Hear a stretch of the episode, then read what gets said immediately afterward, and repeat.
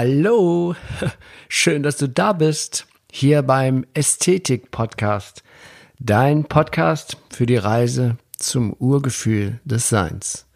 Mein Name ist Achim Ludwig und ich freue mich riesig, dass wir hier in den kommenden Folgen gemeinsam dieses spannende Thema Ästhetik immer, immer mehr erfahren und entdecken. Und so auf diese Weise das Urgefühl des menschlichen Seins Schritt für Schritt wiederfinden. Ja, hallo, da begrüße ich dich ganz herzlich zum fünften Teil der beliebten Serie Jedem Anfang liegt ein Zauber inne. Und wenn du dich fragst, wie viele Teile hat denn das alles mit dem Anfang, dem Zauber, wann, wann geht's denn endlich mal ins Richtige über? Dann kann ich dich beruhigen, es sind insgesamt neun Teile. Und in diesen neun Teilen, da erkläre ich erstmal so die Grundsätzlichkeiten des Ästhetischen und was es für dich bedeutet, wenn du das verstehst und diese Mechanismen verstehst halt eben. Ähm, ja, und heute ist auch eine ganz besondere Folge für mich, weil es ist die Folge Nummer 8. Und als ich mich vor ungefähr vier Monaten etwas intensiver mit Podcasts auseinandergesetzt hatte, mit der Absicht selber einen zu machen, da habe ich eine Statistik von einer Statistik gehört, die besagt, dass ähm, die meisten oder 98 Prozent der Newcomer im Podcast nicht weiter als bis Folge Nummer 7 kommen. Und jetzt bin ich natürlich so froh, dass ich jetzt hier die Folge Nummer 8 aufnehme. Das heißt, ich bin schon überdurchschnittlich. Ich bin noch dabei. Und ich freue mich so riesig für die tollen, positiven Sachen, die ich von euch erfahre, also von den Hörern, das Feedback ist wirklich affengeil und es ist eine, sowas von eine große Freude, ähm, dass, ja, das, das kann ich mit Worten gar nicht beschreiben. Das einmal, also kleines sozusagen Folge Nummer 8. Wir sind aus der sieben gefährlich, das verflixte siebte Folge haben wir hinter uns. Und ähm, das andere ist, dass ich vor ungefähr fast genau einem Jahr ich mir diese Auszeit genommen hatte, wo ich mal zu mir selber finden wollte. Also vor einem Jahr fast ziemlich genau war der Tag, als ich das letzte Mal in meinem Labor in Meckenheim war. Und äh, ich kann mich noch genau erinnern, es war um die, am frühen Vormittag, wir haben noch eine Arbeit eingesetzt.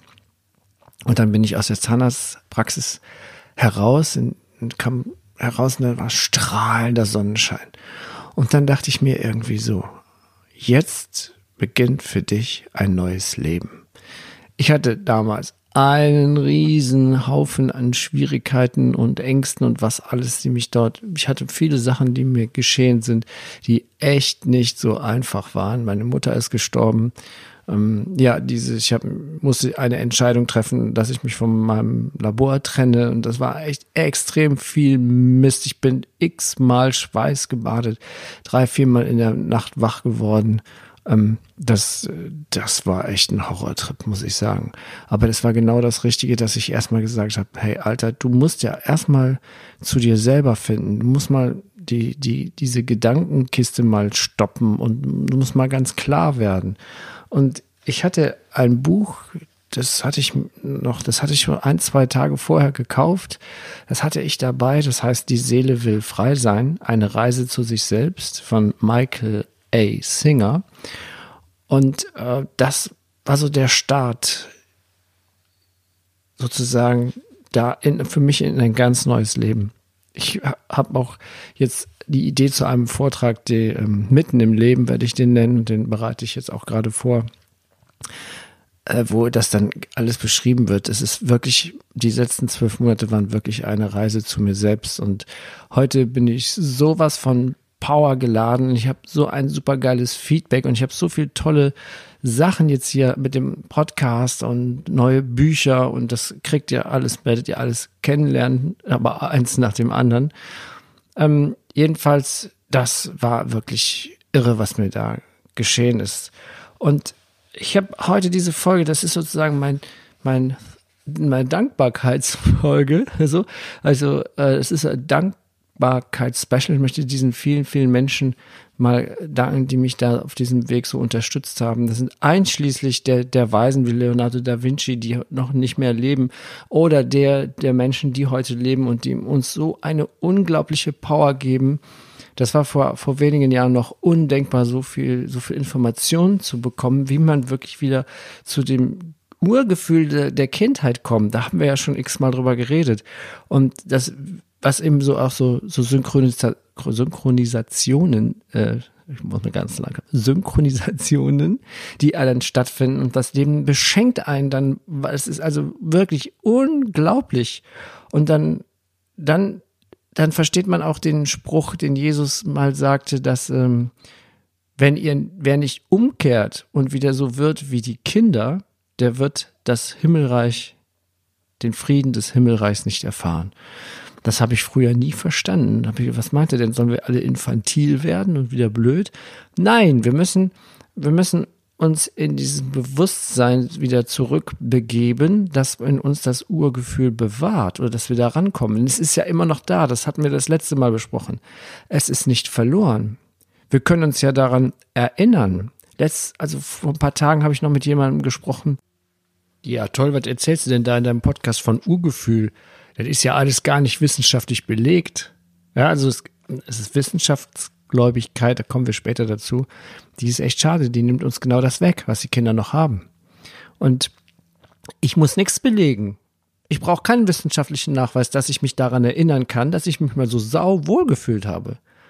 Ja, das ist ja auch das, was in allen weisen Schriften immer wieder beschrieben wird. Da brauchen wir keine Wissenschaft für. Das ist vollkommener Unsinn. Ich brauche keinen wissenschaftlichen Nachweis, weil ich mich daran erinnern kann. Ne?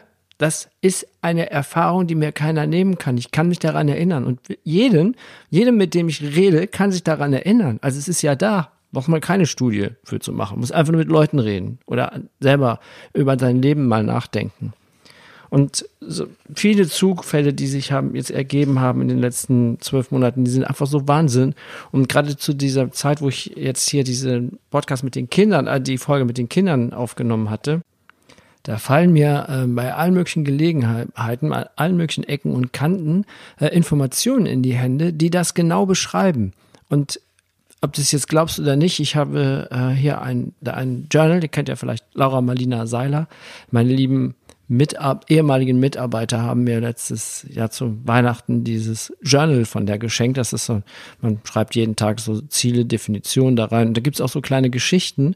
Und vorgestern, nachdem ich diesen Kinder, da meinen Kinderpodcast nachgedacht habe, wie geht's weiter, da kommt diese Geschichte in diesem Journal und die passt genauso geil zum Thema und ich möchte sie deshalb mal vorlesen. In Thailand sollte schon vor vielen Jahren eine große Buddha-Statue aus Lehm in ein anderes Kloster gebracht werden. Als die Mönche den Buddha anhoben, entstanden große Risse im Lehm aus Angst, den Buddha kaputt zu machen, stellten sie ihn wieder ab und inspizierten ihn genau.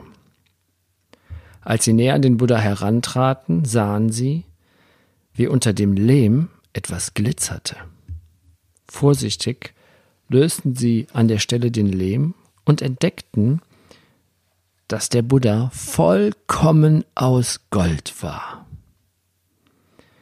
Es wird angenommen, dass das Kloster vor vielen hundert Jahren angegriffen worden war und die Mönche den goldenen Buddha vor den Angreifern hatten verstecken wollen. Also hatten sie ihn mit Lehm beklebt, so dass sein wahrer Wert versteckt worden war. Da wahrscheinlich keiner der Mönche den Angriff selbst überlebt hatte, war auch das Wissen um den goldenen Buddha verloren gegangen. Wir Menschen sind wie der goldene Buddha. Wir kommen strahlend auf die Welt, tanzen, singen, spielen, lachen und freuen uns einfach, da zu sein. Du kannst bestimmt auch schon mal kleine Kinder, hast du bestimmt schon einmal beobachtet, mit welcher Güte und Liebe sie jedem Menschen begegnen, ohne sich zu verstellen oder irgendwelche Vorurteile zu haben. Sie strahlen wie der goldene Buddha. Je älter wir werden, desto mehr fangen wir an, uns anzupassen, nicht aufzufallen und es allen recht machen zu wollen. Mit jeder Verletzung und jeder Zurückweisung, die wir erfahren, verstecken wir unser goldenes Strahlen mit Lehm, bis wir selbst eines Tages vergessen haben, dass wir eigentlich aus Gold sind.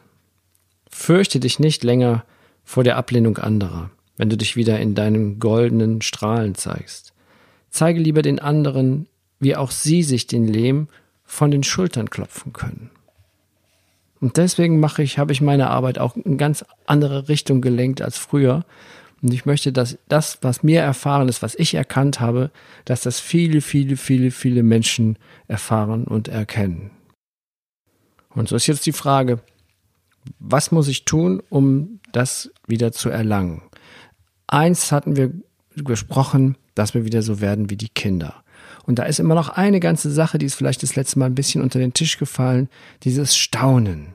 Ja, dass wir das Staunen verlernt haben. Wir sind nüchtern geworden und diese Nüchternheit hat auch einen Grund. Es ist ein Selbstschutzmechanismus, aber das besprechen wir beim nächsten Mal, wieso unser, wieso unser Verstand diese Schutzmechanismus, diesen Filter konstruiert hat. Da gibt es auf jeden Fall einen sehr wichtigen Grund dafür, aber das würde diese Folge hier den Rahmen sprengen. Deshalb machen wir das das nächste Mal. Hierbei geht es nochmal, dass wir uns doch bewusst sind, ähm, was für ein Wahnsinn um uns herum überhaupt geschieht. Wir haben ja verlernt auch das Unmögliche für möglich zu halten.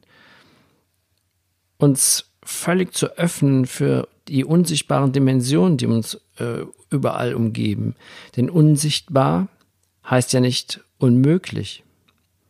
Mit unseren Sinnesorganen können wir nur einen Bruchteil der Wirklichkeit erfassen. Ein, ein ganz kleines, minimales Spektrum der Realität. Mit unseren Ohren können wir bei Weitem nicht alle existierenden Frequenzen hören und mit unseren Augen nur ein begrenztes Farbspektrum sehen. Infrarot, Ultraviolett oder Röntgenstrahlen bleiben für uns ja im Unsichtbaren. Doch das Unsichtbare, ja sogar das Undenkbare, ist ja viel näher uns, als wir uns überhaupt vorstellen können, als wir glauben können. Eine unsichtbare Intelligenz des Seins orchestriert sinfonieartig alle Vorgänge des Universums. Nehmen wir einmal als Beispiel unseren menschlichen Körper.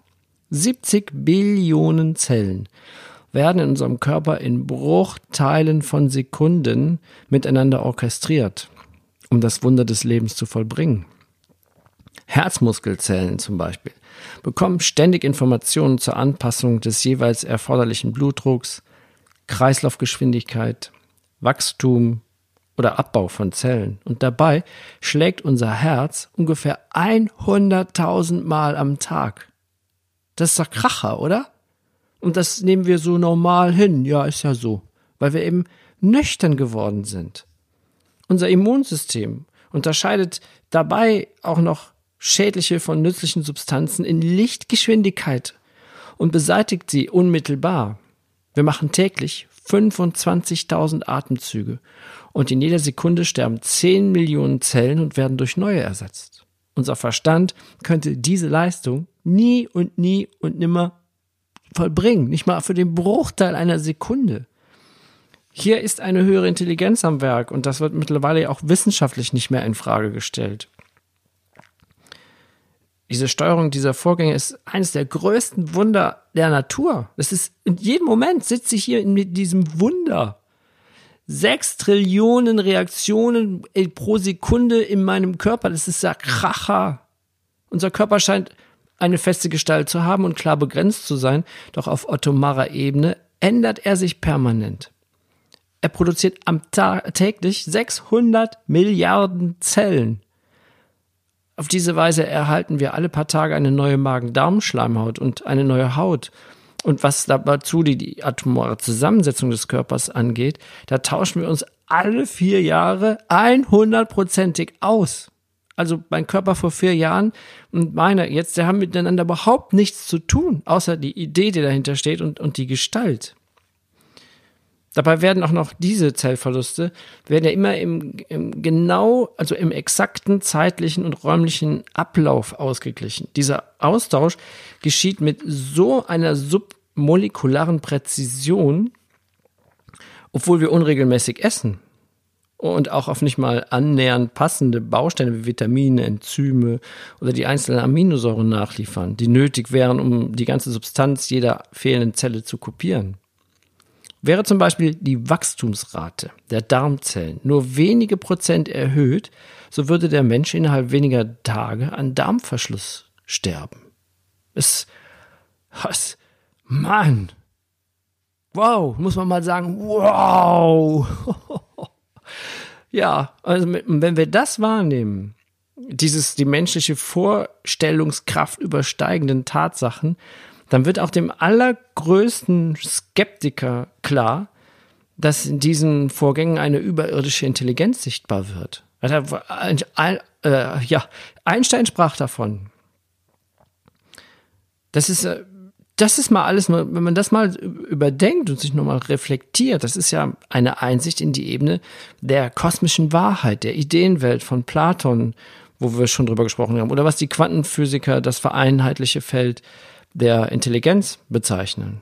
Und, und wenn wir das bewusst erfahren, diese Dimension, dann, dann geht ja ein Licht auf. Das ist, dann ist es sowas wie Erleuchtung, eine Peak Experience. Und zu diesen Peak Experiences, da wollen wir auf jeden Fall ja wieder hin.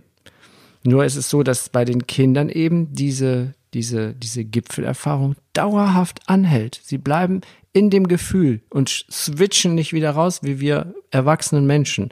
Wenn wir dieses, dieses Ästhetische erfahren, sehen wir es, etikettieren, etikettieren wir es und batsch, sind wir wieder raus. Warum das der Verstand macht, das erfährst du in der nächsten Folge, also nicht jetzt in, also in der nächsten Solo-Folge. Bei jedem Anfang liegt ein Zauber inne. Teil Nummer 6. So, und jetzt bin ich an einem Punkt angelangt, weil heute so ein besonderer Tag ist, äh, mich, mich so super freue, auch über das ganze positive Feedback, das ich bekomme. Ähm, da ist der Moment für mich, dass ich mich mal dafür alles bedanke. Leider kann ich nicht jeden Einzelnen aufführen, weil es ist mir unendlich viele Menschen haben mir geholfen hierbei. Im, Im ganz Besonderen sind aber zwei Menschen, wo ich mich jetzt gerade speziell was den Podcast betrifft bedanken möchte. Das ist einmal der Donovan Tusk, der hat mich hier technisch auf die äh, fit gemacht und hat mir auch geholfen, wie wir diesen ähm, Podcast host, hostet sozusagen, also dass das Ding auch in der Welt verbreitet wird. Danke schön dem Donno. Und ähm, das andere ist mein musikalischer Partner Michael Stiel. Der hat mich so, was den Sound betrifft und dass es alles gut klingt, ähm, fit gemacht. Und dann äh, natürlich auch ähm, für unsere gemeinsame wunderbare musikalische Musik. Und deswegen möchte ich jetzt auch in musikalischer Form diesen Menschen allen danken, die namentlich gar nicht erwähnt werden können, aber natürlich auch vor allem dir, lieber Hörer, lieber Hörerin, weil du bist eigentlich der entscheidende Prozess an dieser ganzen, das entscheidende Thema und deswegen ein super, super herzliches musikalisches Dankeschön erstmal an alle tollen Helfer, an meine Familie und an die Hörer und alle Menschen, die sich jetzt angesprochen fühlen mit diesem wunderbaren Song. Danke.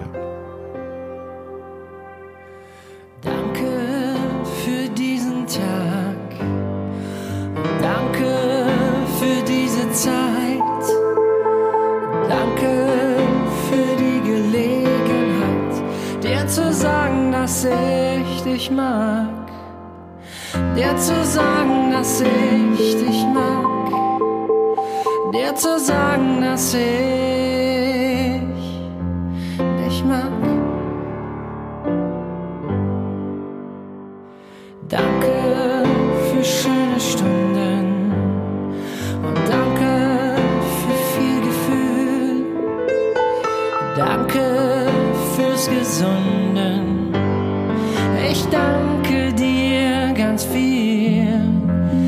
Ich danke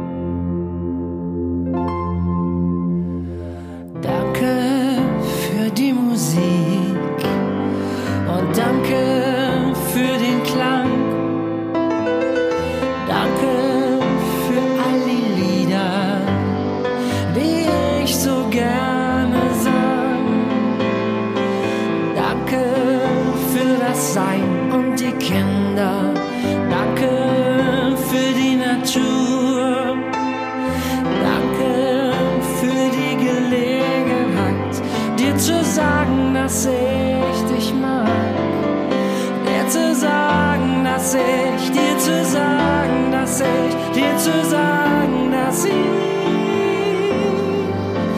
dich mag.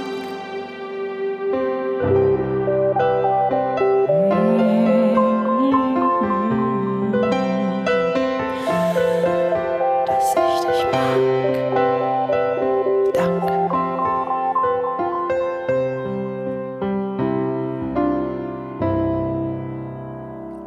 Ja, das war's für heute. Das nächste Mal gibt es wieder ein Gespräch, ein Interview mit Christina Schimanitz. Ich kenne Christina schon einige Jahre und sie ist so eine von diesen Digital Natives, von denen der Dalai Lama sprach. Und es war ein super Gespräch und sie hat echt eine unglaubliche Power auch. Und sie gehört halt zu den Menschen auch, die in jungen Jahren, glaube ich, schon das, das, die absolute Energie haben, hier auf diesem Planeten tatsächlich etwas zu bewirken. Nächstes Mal Gespräch mit Christina Schimanitz. Auf jeden Fall ähm, wünsche ich dir einen guten Tag, eine tolle Woche und bis zum nächsten Mal. Und denk dran, es ist noch ein zartes Pflänzlein der Ästhetik-Podcast. Er braucht ganz viel Zuneigung und vor allem ganz viel positive Bewertung. Das wäre echt super geil, wenn du das äh, irgendwie hinkriegst. Ich schaffe das nicht so ganz mit meinem Handy. Ich verstehe das ganze Technische aber nicht. Aber es ist ja egal. Es hat ja mit dir nichts zu tun. Also, dann vielen Dank fürs Zuhören. Und ich freue mich schon auf das nächste Mal. Bye, bye. Dein Achim Ludwig.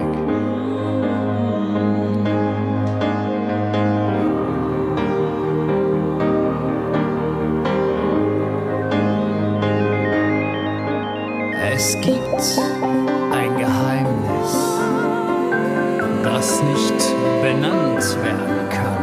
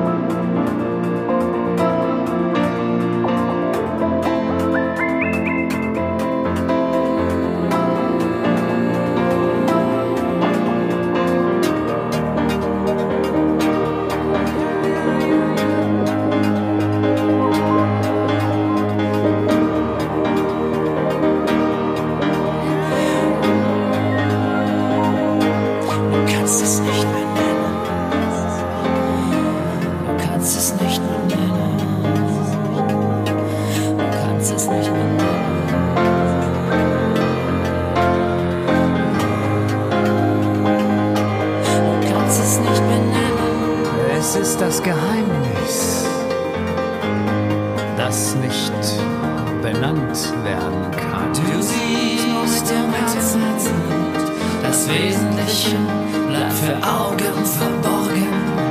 Du siehst nur mit dem Herzen.